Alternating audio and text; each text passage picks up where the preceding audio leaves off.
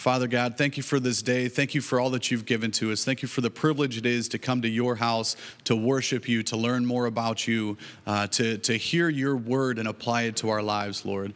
Uh, I pray that as Dan comes and, and preaches for us today, that you would continue to speak through him, uh, even through all of his preparations. Uh, I know that there's, there's going to be times where you speak through him in this, in this hour, in this very moment, and all those preparations might go out the window, Lord. I pray that you would continue to speak through him, continue to stir in his soul, uh, continue to prepare our hearts to receive your word. It's in Jesus' name I pray. Amen. Everybody doing okay? Okay, good. I'm glad you came out.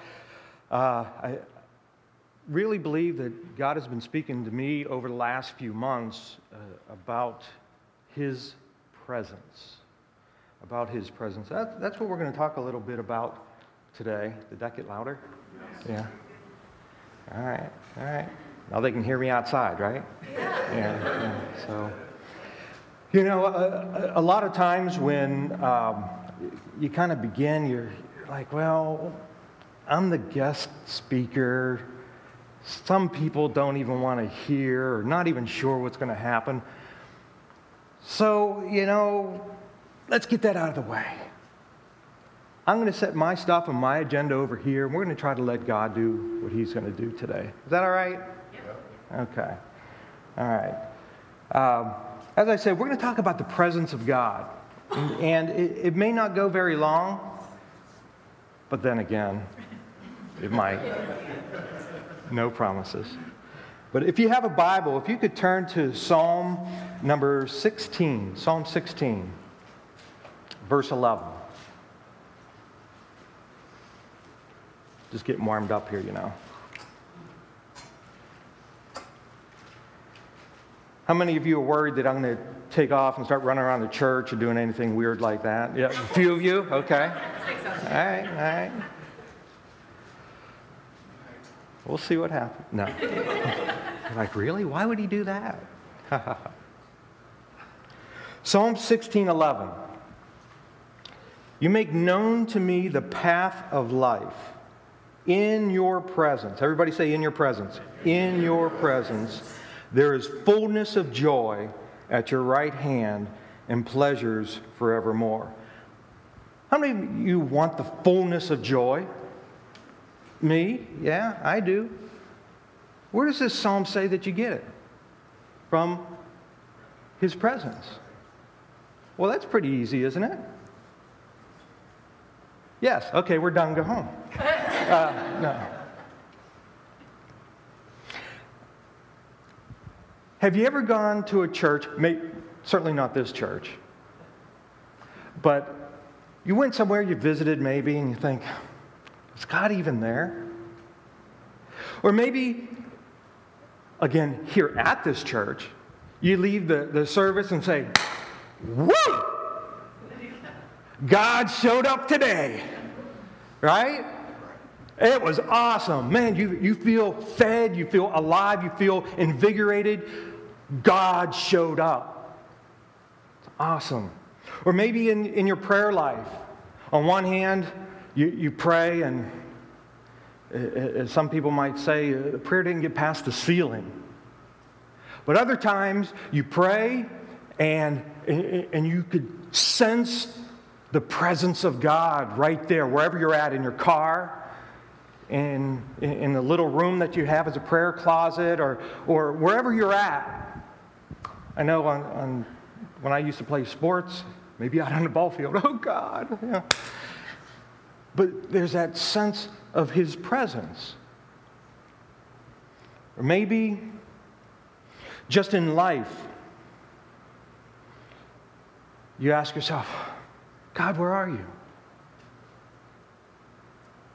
Where are you? I, I'm trying my best, but where are you? We're, we're going to try to look at this a little bit today. I do have good news, and we'll start with the good news. God is here. So, you know, God is here. There's three, I'll call them three big O's God is, Look at my notes here. God is omnipotent. That means God is all powerful. Everybody agree to that? Yes. Okay, we're not going to talk about that today. God is omniscient. A little harder to say, omniscient. That is, God is all knowing. Everybody kind of go along with that one today? Not preaching on that one. God is omnipresent. There we go. God is omnipresent. That's the one we're going to look at. What does that mean? That means that God is everywhere at once. Now, our, our minds have a hard time capturing that because we, we can't be everywhere at once. Although sometimes you think, I know when I was growing up, my mom was everywhere at once.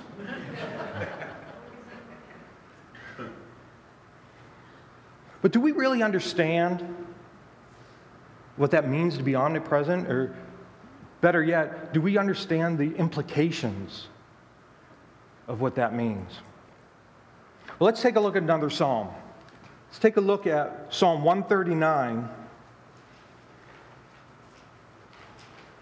So far, I hadn't had to use my glasses, but boy, my Bible print is small. Psalm 139, 7 through 12.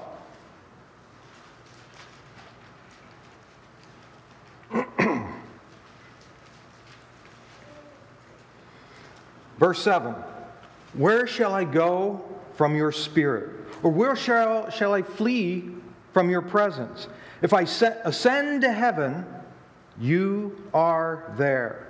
If I make my bed in Sheol, you are there. If I take the wings of the morning and dwell in the uttermost parts of the sea, even there your hand shall lead me, and your right hand shall hold me. If I say, Surely the darkness shall cover me, and the light about me night, even the darkness is not dark to you. The night is bright as the day, for darkness is as light with you. What's that saying? It means no matter where I am, I could ascend into the heavens, I could go to the depths of hell, I could go over in the, the secret fishing place that nobody knows about except me because that's where they bite. Or I, I, can hide in the darkness. I can shroud myself in whatever situation or whatever area, whatever place that I think I'm all by myself. Nobody can find me. He is there. He is there. The psalmist says here that the darkness is as of light. Doesn't mean he has a flashlight, it means he sees right through the darkness. He doesn't need a flashlight, he's not searching for you, he knows where you're at.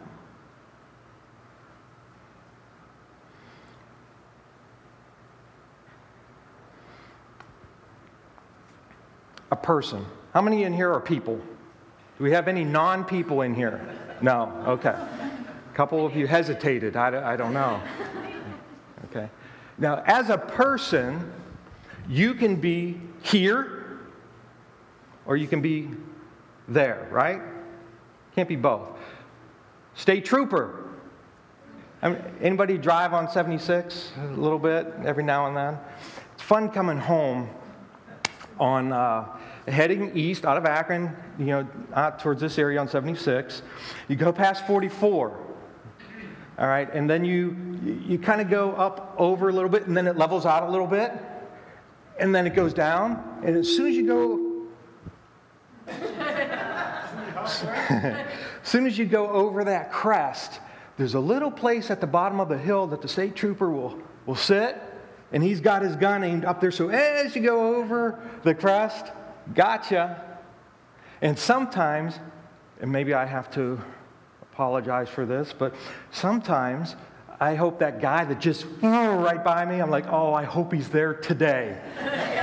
you know, I know none of you guys do that. If you're on 224 and oh, goes, oh, hey, I'm, I'm doing 60, and oh, And you just hope that, you know, they're, they're out there, but not all the time. But they can only be here or there. They can't be both. So sometimes when I'm doing 60, because Shelly always yells at me for going too fast. too slow. Never mind, we won't go there. Uh, but the state trooper can only be there one place at a time. Think back to when you were younger. Maybe at teenage years, maybe you were in your 20s. Think of some of the things that maybe you had done that today maybe you're not so proud of. And you're thankful that maybe it's mom or dad, thankful that even to this day they don't know. Whatever that is, fill in the blank. Because mom or dad can only be here or there. Technology has allowed us to have a little bit of GPS action, you know, just kind of knowing where it's about, but they can't be None of us can be either, can be everywhere. We can only be here or there. What about angels? They're a created being. They can only be here or there. They're not omnipotent or omnipresent. Wasn't going to print. He corrected me. You should have saw it. No. What about the devil? He's a fallen angel. He's a fallen angel. As I like to say, he's an unemployed angel. He got fired. He got fired. And, and, and a, you know, a third of the angels in heaven with him. That means how many good at math? If a third left, two thirds are left, there's two to one ratio. Okay, that's another time. Okay, we'll, we'll go there another time. But the devil isn't omnipresent, he can only be at one place at one time. All the demons, they can only be one place at one time. But God,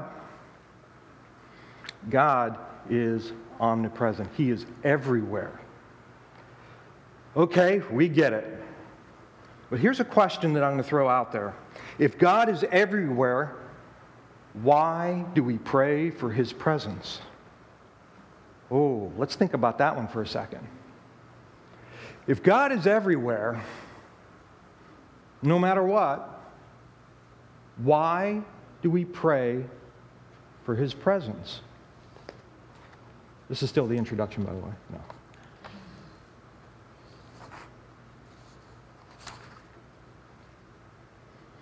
Pause for dramatic effect. But think about that. I'll pray for his presence.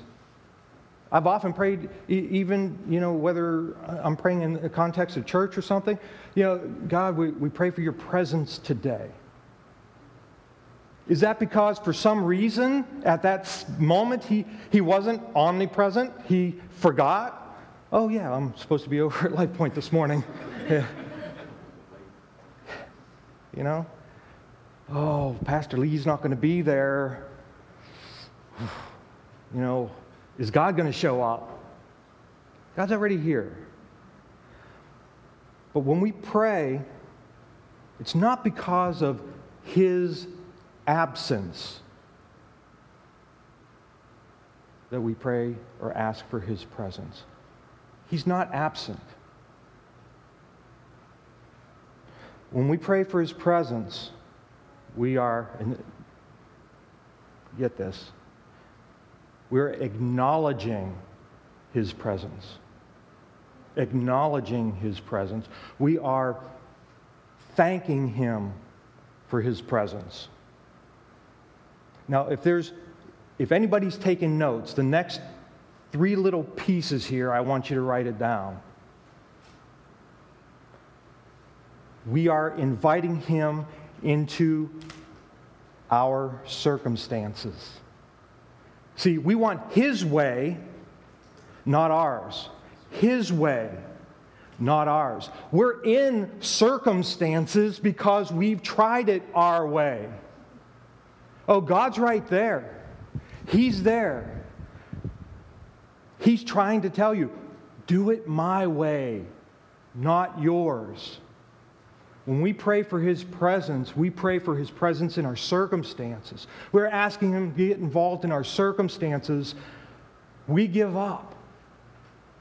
Our way, look, it's your way. Number two, we, inviting Him into our life. It's His life for us not ours. His life for us. You could go on for that for hours. We're not going to today. But God's, He designed you for a purpose. He's given you an assignment. We've learned about this over the last uh, uh, few weeks, uh, a month or so ago.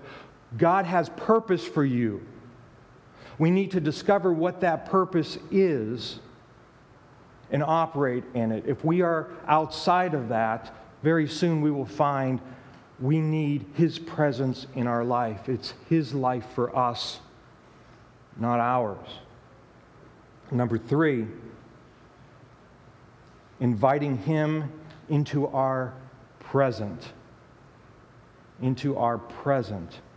That means His reality his reality, not our reality. Again, pause for dramatic effect. You see how I do that? Yeah. Hmm, think about that. So, all right, we get it. Does his presence in our life make a difference? If he's all around us, does his presence in our life make a difference? Well, you know, let's take a look. There's a, if, if you have your Bibles, turn to Mark chapter 5. I, I love this story. It's actually two stories interwoven. We're going to take a look at this briefly. Would you get excited if I said this is my first closing? You know, Pentecostal people, they have like three or four closings. So when they say they're closing, uh. Mark chapter 5. Now, I will need my glasses for this. Start in verse 21.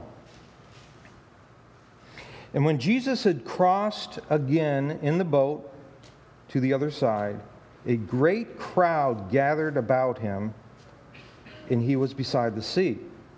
Then came one of the rulers of the synagogue, Jairus by name, and seeing him, he fell at his feet and implored him earnestly, saying, My little daughter is at the point of death. Come and lay your hands on her so that she may be made well and live. And he went with them. See, what did Jairus do there? He invited Jesus into his life into his life. Let's read on. And a crowd, a great crowd followed him and thronged about him. What's that mean? Does that mean, okay, he was kind of casually around and, you know, 10, 20 feet, there's some people.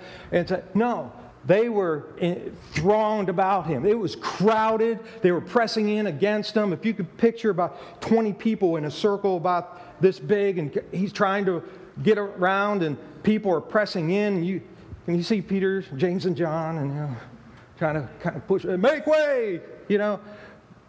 Picture that in your mind. Picture that into what's going on here. This is a great crowd pressing in all around him.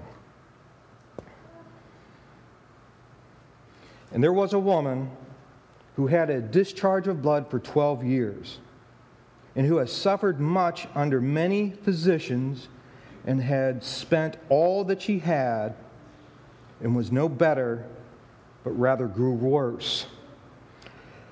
If you have a pen, a highlighter, underline, highlight, mark in some way this next part. Verse 27. She had heard the reports about Jesus. She had heard the reports about Jesus. Did she know Jesus? Doesn't say that. So she had heard the reports about Jesus. Somebody was testifying to the goodness of God. Somebody was saying, God heals. Somebody said, I would have jumped up here 10 years ago. Uh, somebody said, uh, somebody said, God healed me. God healed me. They gave a testimony. This woman heard that testimony. What testimony do you have? What testimony have you given? What have you shared that somebody else had heard? I can tell you, and I won't take time on this, but I can tell you uh, uh, a number of years ago, uh, my knees were hurting to a point where I could hardly walk. It, it was painful. I went up in a church service and had the uh, pastor uh, pray for me. And yes, being a Pentecostal church, I was down on the ground. hey, I'm going to let God be God, and what happens, happens. Uh, but I'll tell you this oh, I was conscious. I tried to get up a little bit, couldn't get up but I could feel a warmth around my knees and I could feel something was going on. It was kind of comical because you're like, I'm not going to lay down, but you're, you're kind of down there and you're like, there's people around watching me. What's going on? God, this better be you because I'm a little embarrassed, okay? But, but I also can't get up, so sure hope it's you. I did get up. Knees felt pretty good. You know, I'm still in the church building, so, you know, just being casual. Yeah, so trying to check it out a little bit. I'm like, all right, it feels pretty good. Okay, hey. Sneak out in the parking lot. Now, I was much younger. Okay? Okay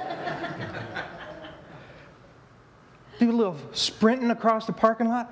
I'm like, my knees don't hurt. They hurt. I was struggling. But God healed my knees. Now, I can't show you x rays, I can't show you all the doctor reports. And uh, I know that God healed my knees. I will testify that God healed my knees. We serve a healing God. We serve a God that makes us whole. He cares for us, He loves us. I will testify. If you're within the sound of my voice, know that. What testimony have you had? You know, who has heard that? Now, as we look back and hear, this woman she had heard the report about Jesus. She was acting on that testimony. Let's see what happens. She came up behind him in the crowd and touched his garment. For she said, If I touch even his garments, I will be made well. And immediately the flow of blood dried up, and she felt in her body that she was healed of her disease. And Jesus, perceiving in himself that power had gone out from him, immediately turned about in the crowd and said, Who touched my garments? And his disciples said to him, and I, it, picture Peter, okay? Yeah. You see the crowd pressing around you, and yet you say, Who touched me? Are you picturing that? The crowd pressing in, in this woman acting on the testimony that she heard from someone, that she's pressing in, she's in pain, assuming she is uh, sick of some sort. I like the translation says she has an issue of blood, but she's pressing in to where Jesus is. It wasn't necessarily easy because there was a lot of people. She was reaching in and pressing in and pushing and the circumstances that she was in was pushing her away but yet she kept pushing in and pushing in and pushing towards where Jesus is are we pushing towards where Jesus is we need to but as she did she touched the hem of his garment and the power of God flowed through Jesus. She was changed, she was healed.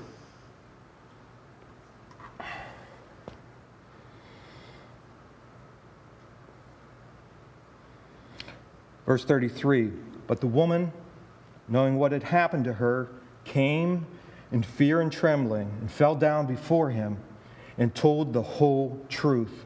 And he said to her, Daughter, your faith has made you well. Go in peace and be healed of your disease. There's a lot more to that story that we're not going to take time to go through today. She was not well. She should be screaming out, What? Unclean, unclean. Everybody stay away, everybody stay away. But yet she pressed in to where Jesus was. And as she was healed, she had a little fear. What are they going to do to me? We're not going to go into that today. But press into where Jesus is. But yet, continuing on, verse 35 while he was still speaking there, there came from the ruler's house. Remember Jairus? That's how we started this, right? Jairus and he had a daughter who was sick. So he went to invite Jesus into his life. So someone from the ruler's house came and said, Your daughter is dead. Boy, that's harsh. Coming right up and say, Hey, your daughter's dead. Why trouble the teacher any further? But overhearing what they said, Jesus said to the ruler, of the synagogue, Do not fear, only believe. I have that underlined here. Why? There was a difference of reality.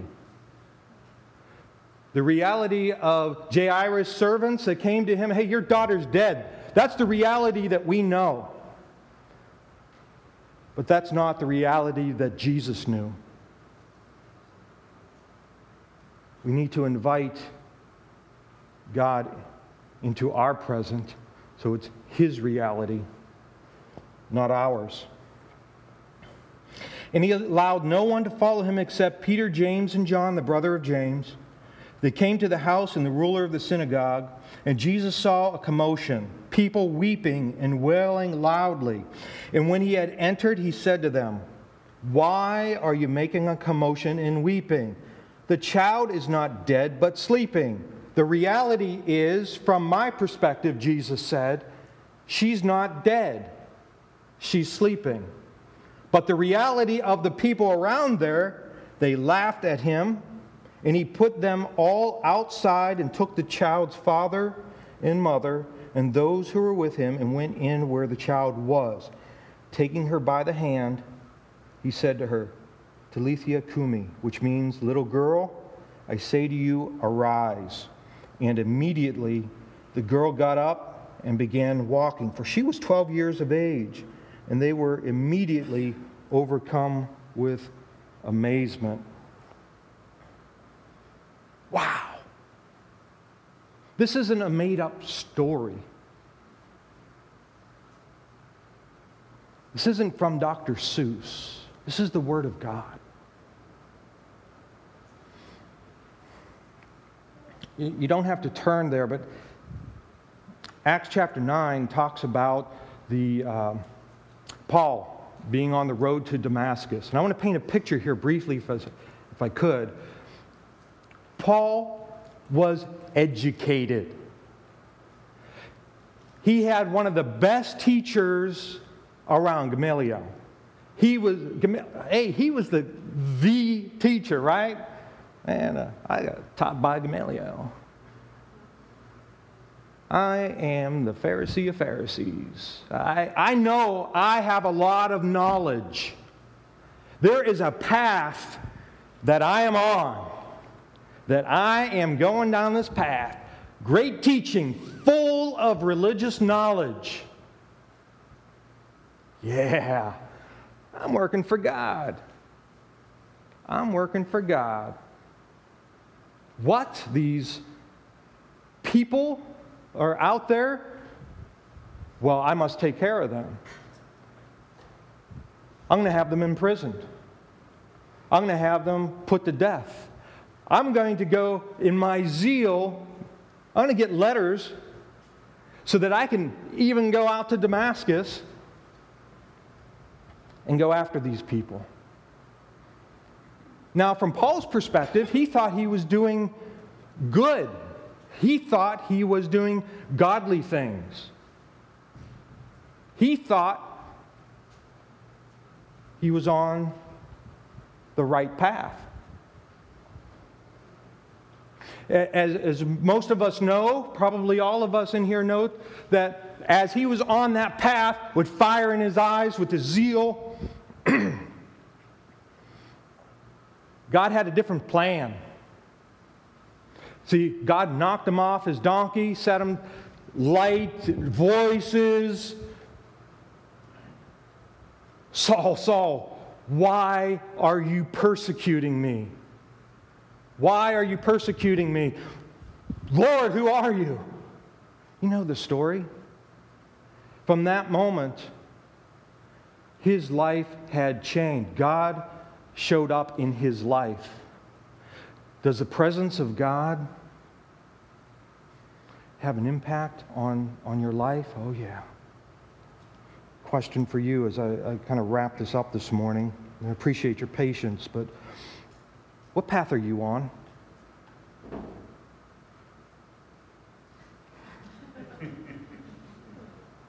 what path are you on?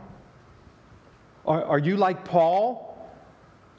figuring things out in your head, aligning activities that seem religious but absent of God in your life? What are the circumstances that you're faced with? Emptiness? Loneliness? Unfulfilled?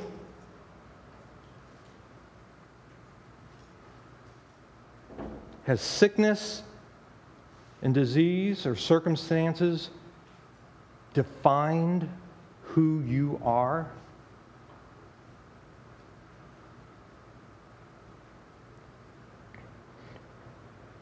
The Lord cares about you. Every, I want everybody to say this. See, we get a little Pentecostal here this morning.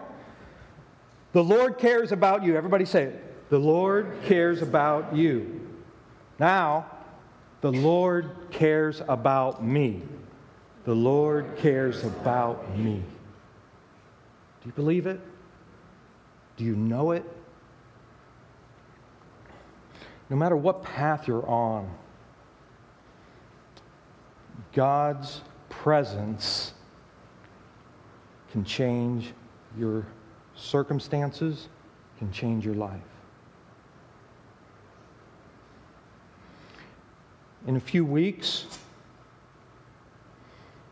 maybe, they've invited me back uh, to speak.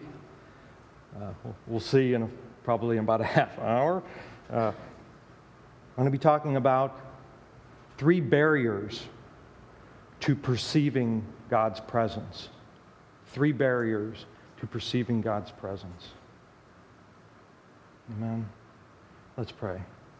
Father, in the name of Jesus, we thank you. We thank you for who you are. We thank you that you are omnipresent. You are everywhere, no matter where we go, whether at work, whether at school, whether at home, whether at Walmart, whether at Target, whether Wherever we find ourselves, we know that you're there. Help us, Lord, to walk in your presence. Help us to be where you are. Help us, Lord, to recognize and acknowledge your presence in our life, in our, in our reality. Father, we thank you that this word sinks into our heart as seed and germinates and grows, and we begin to pursue and to push in, like the woman with the issue of blood, to push into where you are. We thank you, Lord. We give you all the glory this morning, and we praise your holy name. And everyone said, Amen. Amen.